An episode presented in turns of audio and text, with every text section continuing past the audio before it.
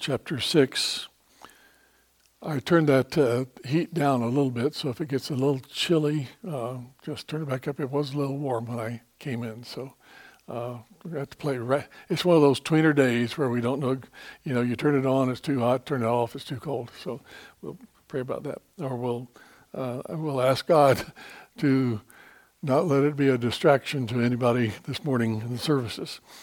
Okay, chapters 2 of Colossians, we'll begin reading in verse 6. Now, remember, there's a therefore. He says, I, as you therefore. When you see a therefore or wherefore, you look to see what it is therefore. And of course, the, Paul has been talking to the Colossians about uh, his great love for him, for them. Uh, we saw the the personal struggles that he had his, in his life in wanting to reach people for the Lord Jesus Christ.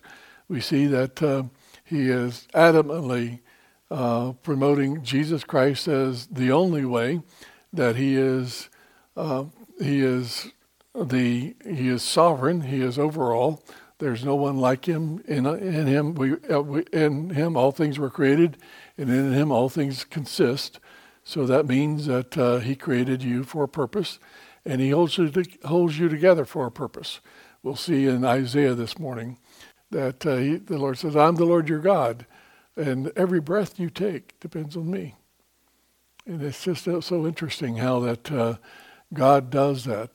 People, we think that we can escape the presence of God, but uh, He's everywhere at once. Uh, so let's look at verse 6. He says, and you therefore, as you have therefore received Christ Jesus the Lord, so walk in him, rooted and built up in him, and established in the faith as you have been taught, abounding in it with thanksgiving. Beware lest anyone cheat you through the philosophy and empty deceit, according to the tradition of men, according to the basic principles of the world and not according to Christ.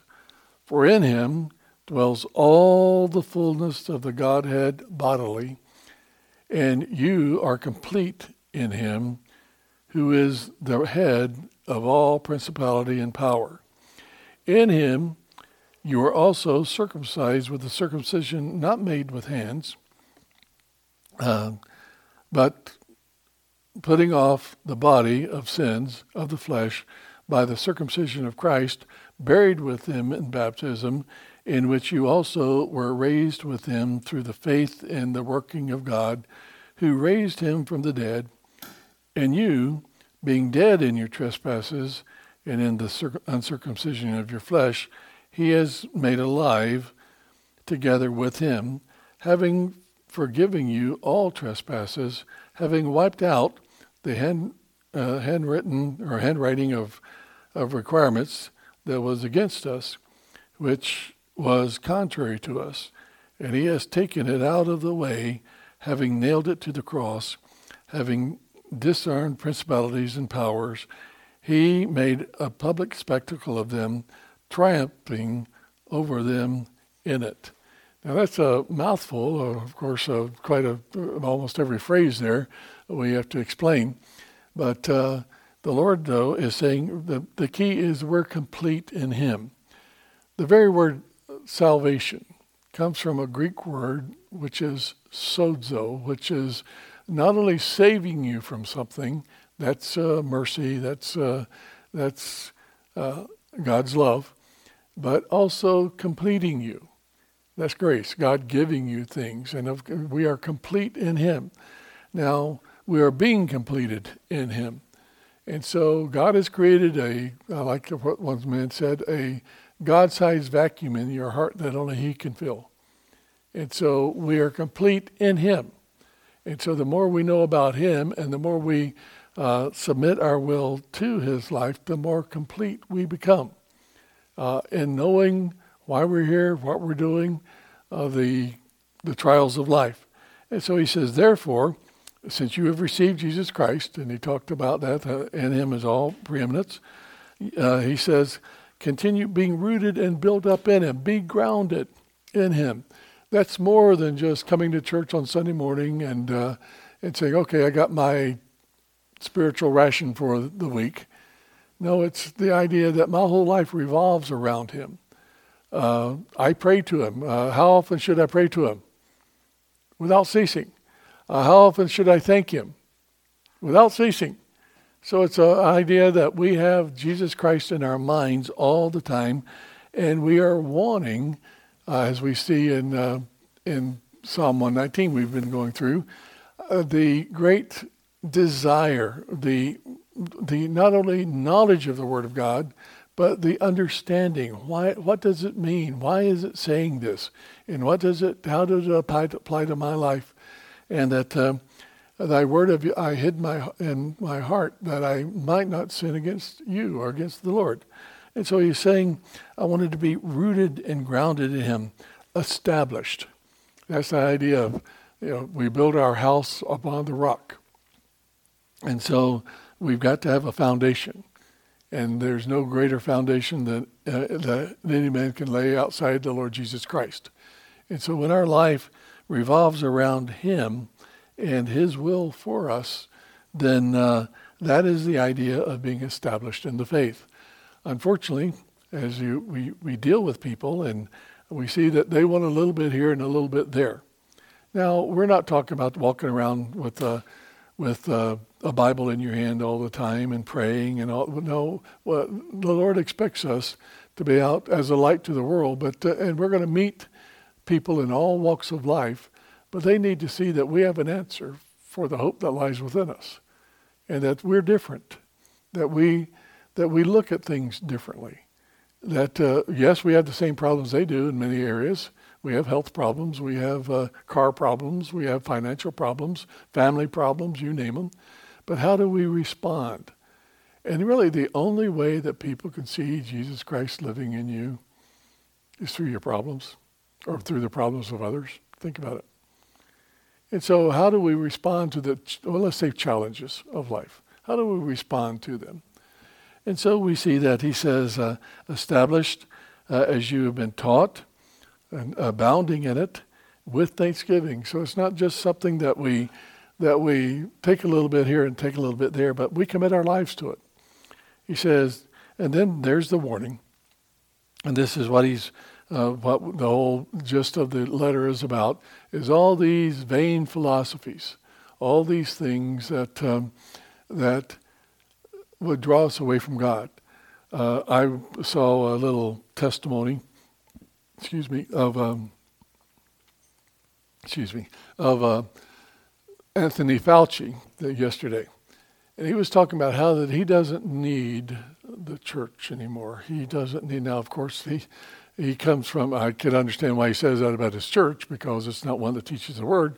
But at the same time, it's the idea I don't need God because the basic principles in my life.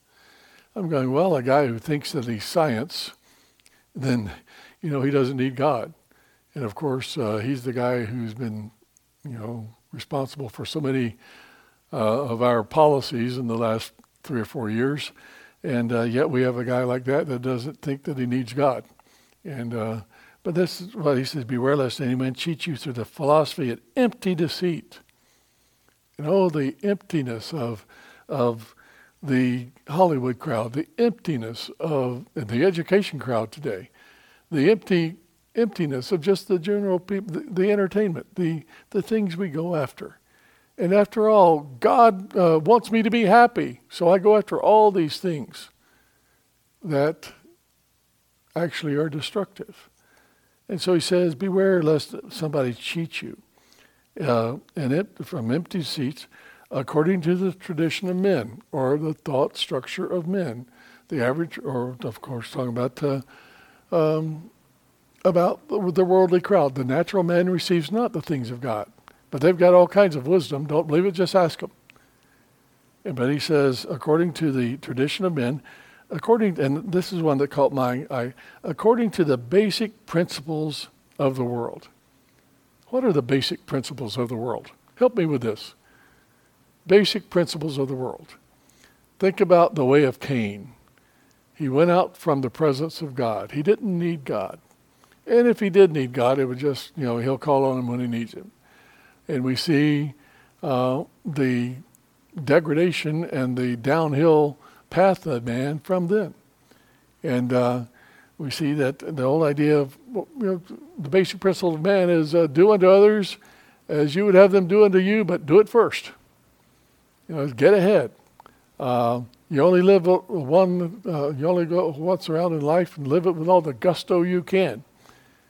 You know, what is it? Uh, get all you can and can all you get. And all these different terms where it's me, me, me. The basic principles of the world is selfishness. I, um, I am.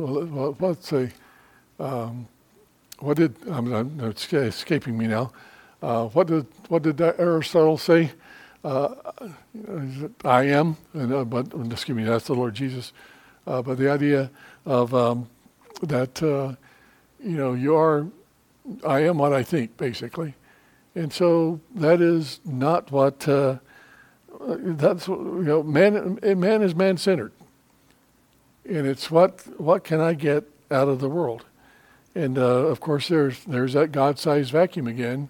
No matter how much a person gets, they're never satisfied, because there's no contentment outside of the Lord Jesus. And so we see that uh, according to the basic principles of the world, and not according to Christ. There's the battle. And, you know, just two choices on the shelf: pleasing God or pleasing self. And um, so we see the oh, oh uh, uh, I think, therefore I am. That's uh, Aristotle, but the idea that whatever I think I am, I can be. And unfortunately, if you take that without God, that's why we have the craziness that's going on in so many of our institutions today, whether it's education or whatever. The whole idea that as long as I think that I'm something, I can be it. Now, there is a power to positive thinking, but positive thinking outside of Christ is uh, is not real is not wise, but uh, the idea that it's the Lord who can fulfill life. Um, but um, but he is saying not not according, but uh, he says the basic principles of the world and not of Christ. For in him dwells all the fullness of the Godhead bodily. In other words, everything you want to know about God can be found in Jesus Christ. Because God the Father chose to make him visible. God the Father decided to make him uh, an example. God the Father chose to speak through him.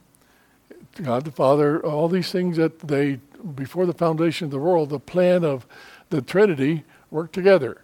And we know the Holy Spirit uh, was all part of that also. And how that the Holy Spirit affects and draws people to Christ. And so we see in him dwells everything you need to know about God.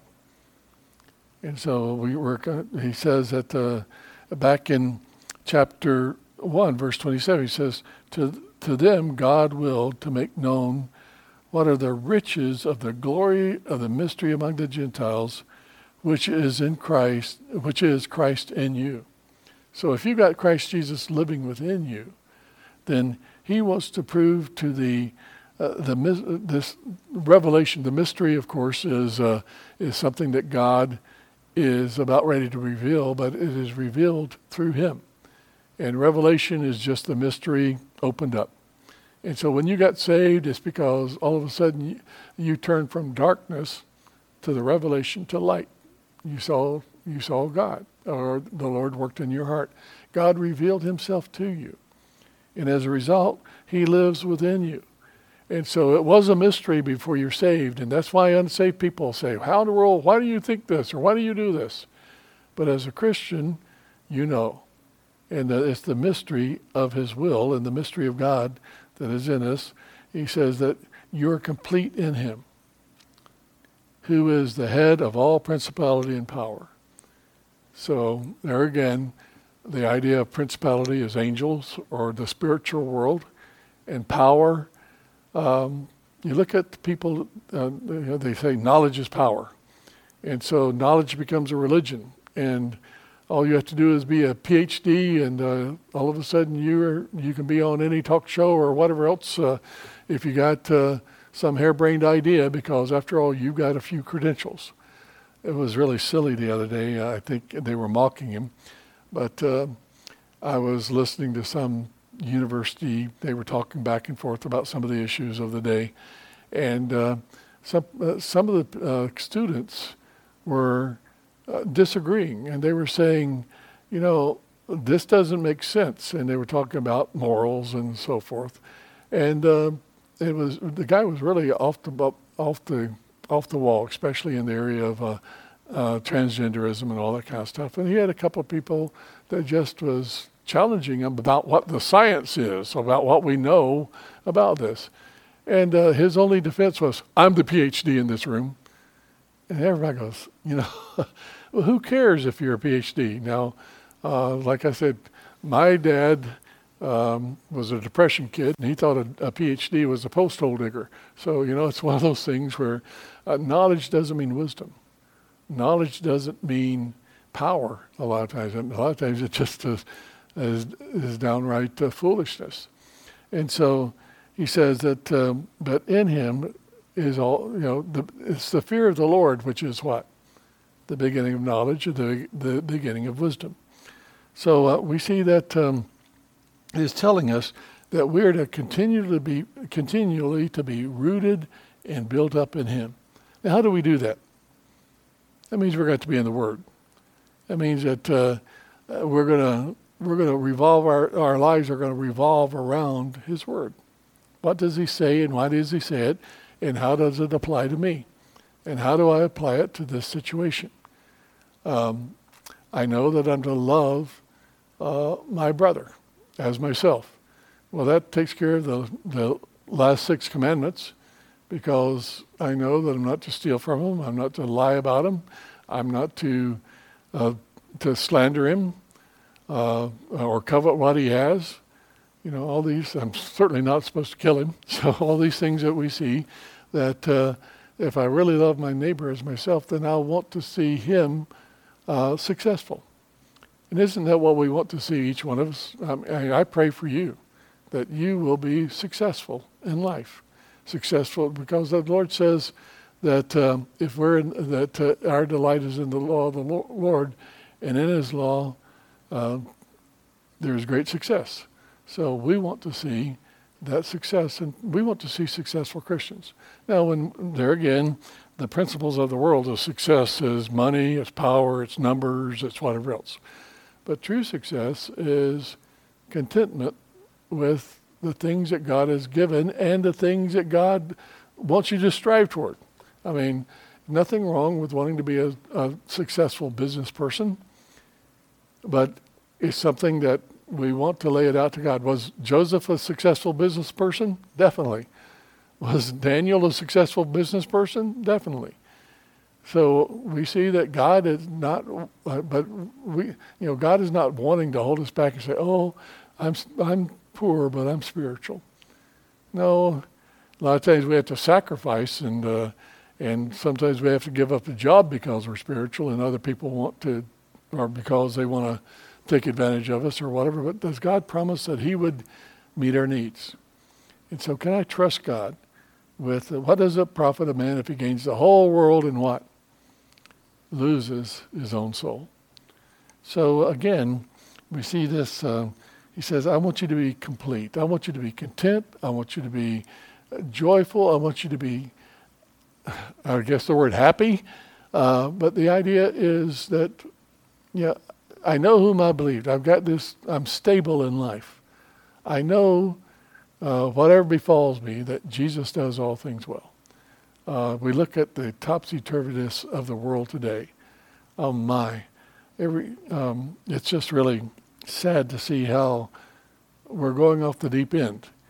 Uh, why? Because man has man has gone after the principles of the world, and so you know who cares about marriage? Uh, but the thing about it, if you don't care about marriage, then the kids are growing up not care about marriage. And as a result of that, the way they get into all kinds of other things, and I, I blame uh, most of the perversions today on the last generation where we said, oh, marriage isn't important. And so the kids grow up, they have no basis. And so what do they do? They go after the confusion that's in their nat- natural bodies or natural, natural lives. And uh, I would like to say the sky's the limit, but actually it's the, the pit's the limit. And so we see that, uh, that that's where we are today. But so, how can I be stable in an unstable world? It's only going to be through the Lord Jesus Christ. Now, in that, now, okay, so uh, is there any, uh, think with me on this. And if you've got Bible verses, help me out with it. Now, notice in verse 11, in Him, in Him, in Jesus Christ. And here he goes into a spiritual situation, or into spiritualizing Old Testament law. He says, In Him, you are also circumcised with a circumcision not made with hands, or made without hands. And so, what is he talking about here? The Lord told uh, the Jews, or the, the Israelites, He said, circumcise your hearts. In other words, uh, circumcision was an act of identification with God. It was something that separated God's people from the world. Now we know that that circumcision today, uh, if we want, we want, as we identify with Jesus Christ, what do we do? And this is what he brings out next: baptism. But baptism again is not just something that uh, is going to save you. In fact, it doesn't say it doesn't do a thing to save you. But he said you have the circumcision not made with hands by putting off the body of sins and of the flesh. That's the idea of circumcision, repentance. By circumcision of Christ, buried with him in baptism, in which you also are raised with him through faith in work in the working of God who raised him from the dead. So we are baptized in him. The word baptism is, means that we're totally immersed in him. Everything about our lives now revolves around him. And so it's not a baptism. If it was just a water baptism, then, and this was not symbolizing something else, then uh, I'd have to be baptized every day because I'm, you know, uh, because water baptism doesn't do it. But it's the idea of if I'm truly saved, and we're going to turn that heat down a little bit, please. Uh, it's a little warm in here, but not. But then again, it's going to get cold, so uh, we'll have to keep working on that. But um, he says, in which you also are raised with him through faith in the working of God. And there's the idea of um, I I identified with Christ through baptism. That was my public profession. But now I am totally immersed in his life. And I want him to be totally immersed in my life. I'm baptized with him. And so the idea of baptism is a total, a total commitment. I was buried with him in death. And I rose up, and of course, to newness of life. And now I don't have to be baptized again uh, with the, with the uh, ordinance but I am to be baptized by, in the heart. I want my heart to be totally baptized, immersed. I want my life to be immersed in the Lord Jesus Christ. It goes back to the word uh, believe on Him. And of course, that word on, I've explained it several times, but let's do it again. Um, the word, when you believe on the Lord, that's the Greek word that says you believe into Him. It's a word uh, that uh, you you've taken him, but now you're into him. And you hear people say, well, I'm into sports, I'm into health uh, or nat- natural foods or whatever. The idea is I've, I've committed, I, I'm really into this situation to the point that it's changing my life. I mean, I'm eating differently, so I'm into health foods or whatever. So that's the idea. I've made a commitment that I'm I'm going to follow this regimen. Well, if I'm, if I'm into Jesus Christ, that means that I've made a commitment to follow him. So if I've believed on the Lord Jesus Christ, I'm into him. Does that make sense? I hope it does. And so if I'm into Christ, then I'm into everything that he wants. If any man be in Christ, he is a new creation. Old things have passed away. Behold, all things become new. So I want to be into Him. I want to know the newness of life. I want to find that, oh, I look at things differently. I sense things differently. I feel things differently. And so I want to be into Him because I've been raised, um, um, because I've been uh, raised from the dead. Of course, uh, and how many times we saw back in Ephesians uh, that we were dead in our trespasses and sins, but now He has quickened or made us alive, and now we see that uh, that we are alive in the Spirit because the Holy Spirit has come into our lives and given us uh, new life. He says, "And you being dead in your trespasses and uncircumcision of your flesh, He has made alive together with Him." having forgiven your trespasses, all your trespasses, uh, having wiped out the writing of requirements that was against us. Uh, this is one of those interesting ones. He's wiped out the handwriting, all the sins that I ever committed were wiped out at the cross. Now think about that. As far as the east is from the west, he remembers them no more. And the older I get, the more I realize just what a sinner I was and am. That's one of the paradoxes of uh, following the Lord. The closer you get to Him, the more you realize you're a sinner. And yet, the closer you get to Him, the more joy and grace we can see that He's forgiven us of our sins. So if you dwell on the sins and what He had to, uh, and there, are, and there is a sorrow for sin, but uh, there's also the coals on the altar. Remember what uh, we saw in Isaiah chapter 6, where Isaiah was a priest. He was a pretty good guy. He had already preached some pretty good stuff. And yet, when he saw the Lord high and lifted up, he fell down and said, Oh, woe is me, for I'm undone. I'm a man of unclean lips, and I dwell among a people. I mean, I'm dirty. I got a dirty heart. But wait a minute, he was a priest going in with all the rites and rituals, but he realized, you know, out of the abundance of the, the heart, the mouth speaks. So he realized that, my, everything about me is filthy. Until, of course, the Lord is the one who uh, sanctified him and set him free. So it's one of those things where, as a Christian, I, I realize what a sinner I am, but I praise God for the forgiven sinner that I am. That God, as far as the east is from the west. And uh, I know that uh, once I, the Lord really dealt with me, um, and I did what Nicodemus did. And, you know, he said, I'm going to go back, and if I've uh, uh, offended anybody, I'll re- will restore fourfold. Well, I, there was a series of, of people that asked to forgive me, you know, for, in my life. Uh, because, I, but then again, I've had to do that since then too, haven't you? I mean, things where you realize you've been wrong or whatever. But it's the idea of um, that uh, I, I realize just how imperfect I am, but then also realize the God's abundant grace. And as I could say with Paul, who was, you know, he, you can imagine Paul, uh, those screams of those kids as he was yanking their parents away and putting them in prison. And the things that he saw, even um, on the day that Stephen was was martyred. I think those things stayed with him as far as a memory.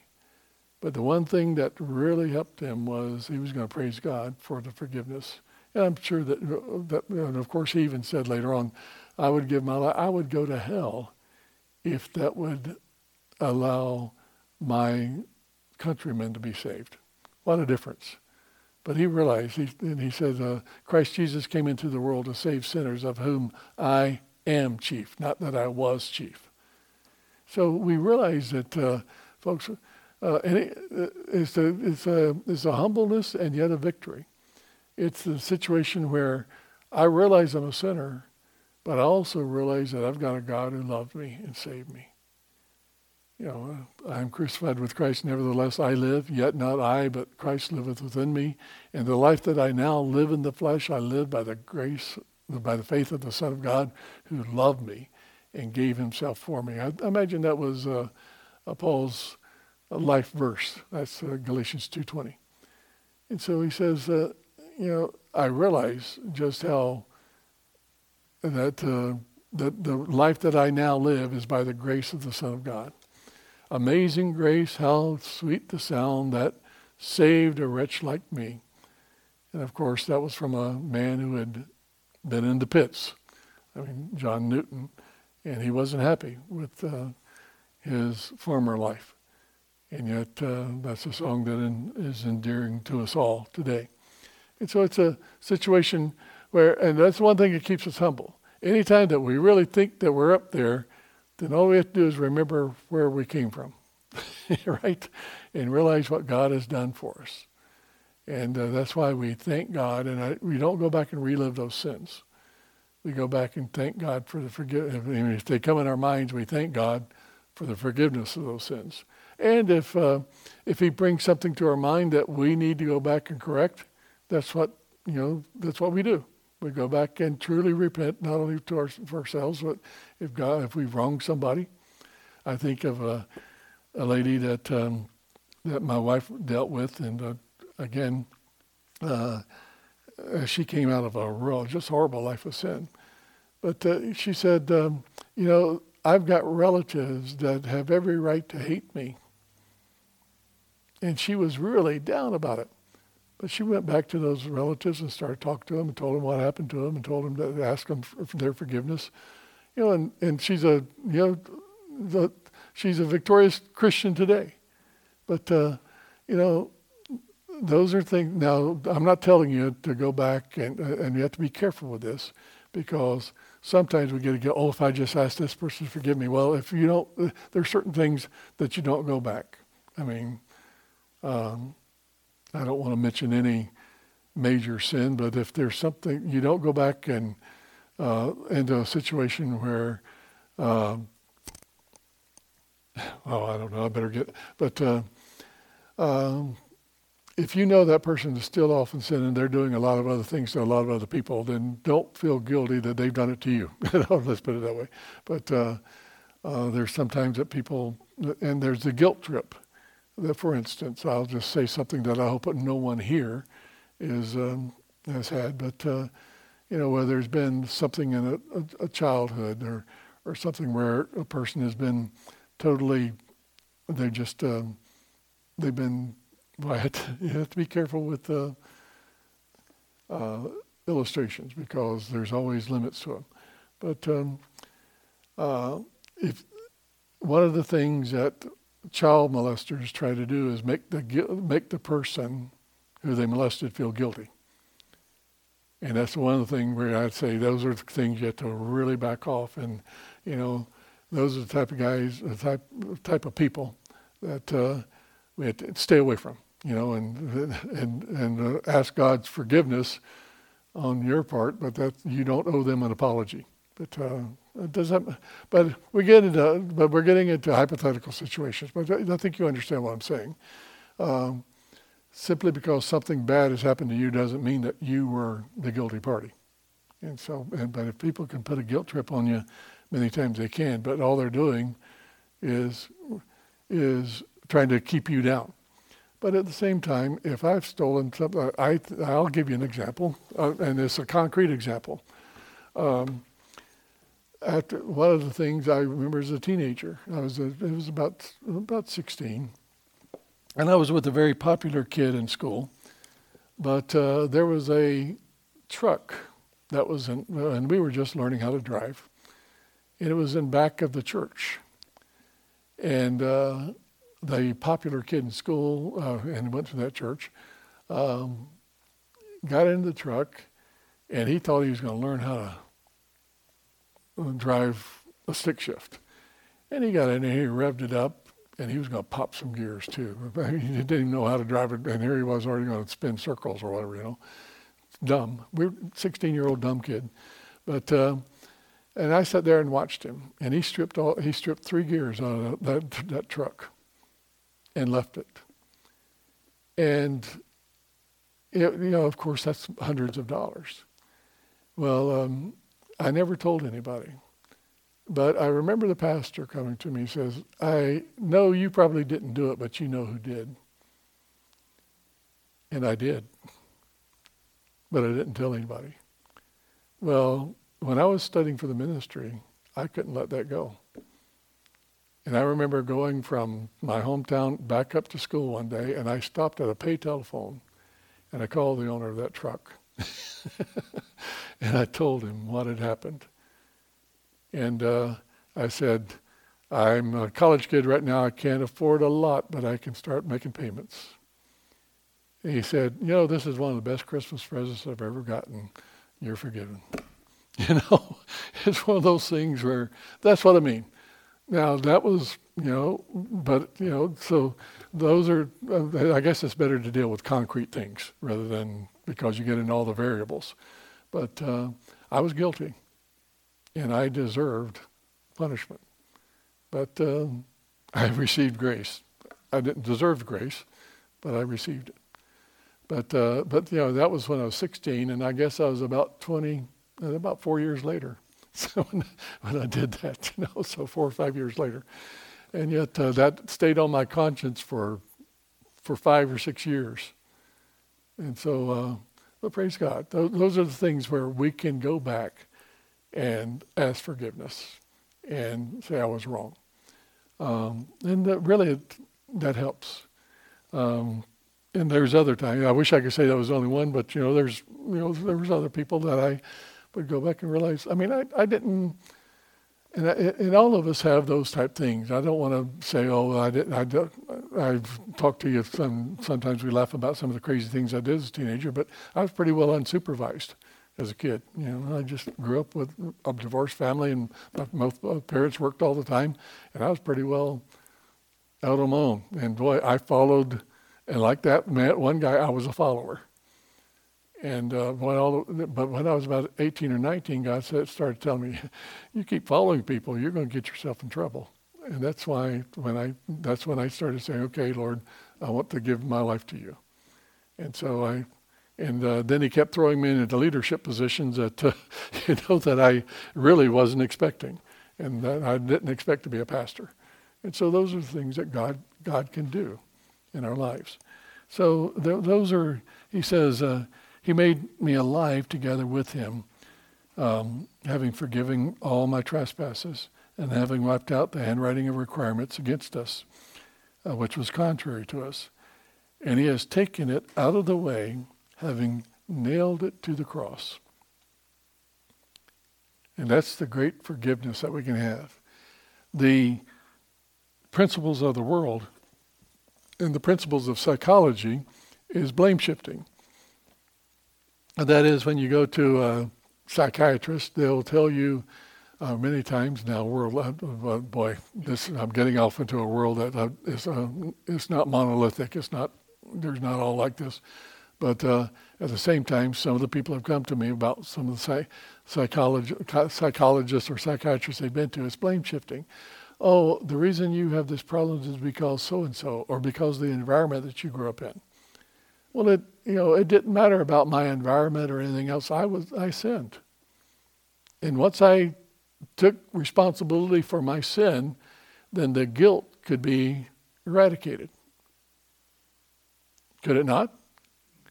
And so but as long as I'm passing it off and saying, well, I just grew up and I was a follower and I really didn't do this and all that, then I then and it's this person's fault, then does that help me?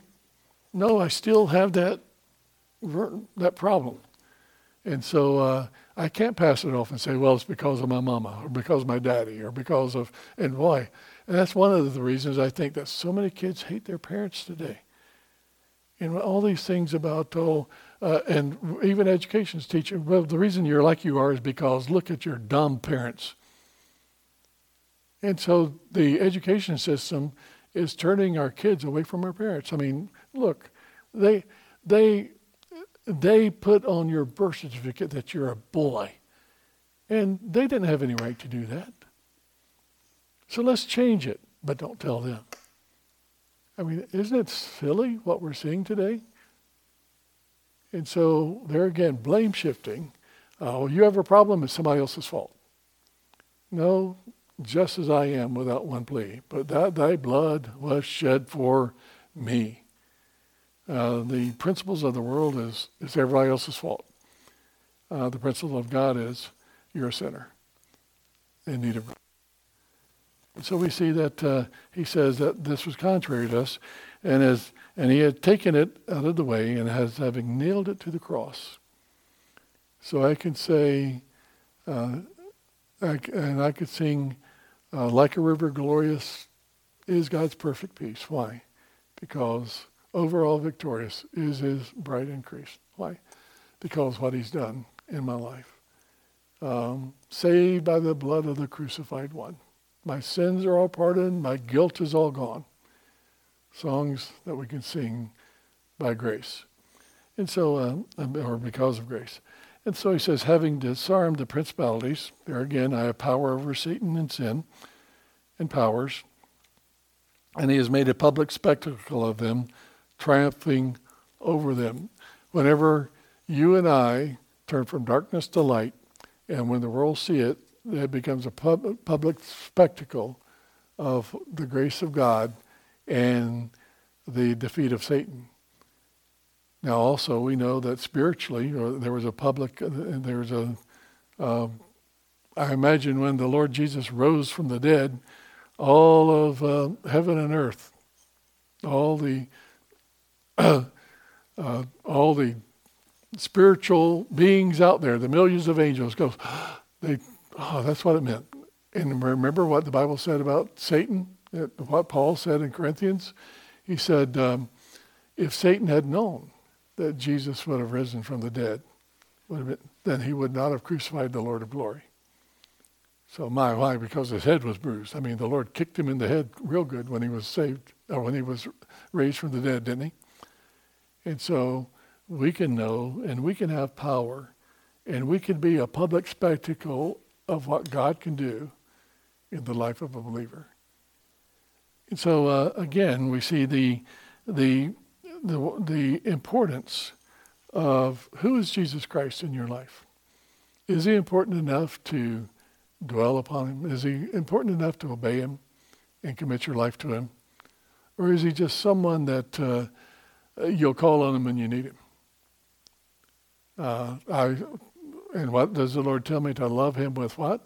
All my heart, all my mind, with all my all, all my mind, all my strength. So I'm to worship the Lord even with my mind. That's into Him, isn't it? And that's what should change me, and that I will be different, and that I will have basic principles that are different from the world. And the world looks at it and says, why do they think the way they do? Why do they do the things they do? It's because we know Him. And we're going to keep on growing in Him. We're going to be built up in Him. And we're going to be established so that our lives are built on the rock. And, our, and as Paul says in, in Ephesians chapter 4, he says that we're not cast about by every wind of doctrine, by the rudiments of this world. Right? So we see that uh, we, we're stable because we know who we believed, and we're convinced that he's able to keep that which you committed to uh, him against that day. Is that true? I hope it is in your life. Let's pray. Father, we thank you by the grace, by your grace and the, the sacrifice of the Son of God on the cross for our sins, that we have the authority to be called children of God.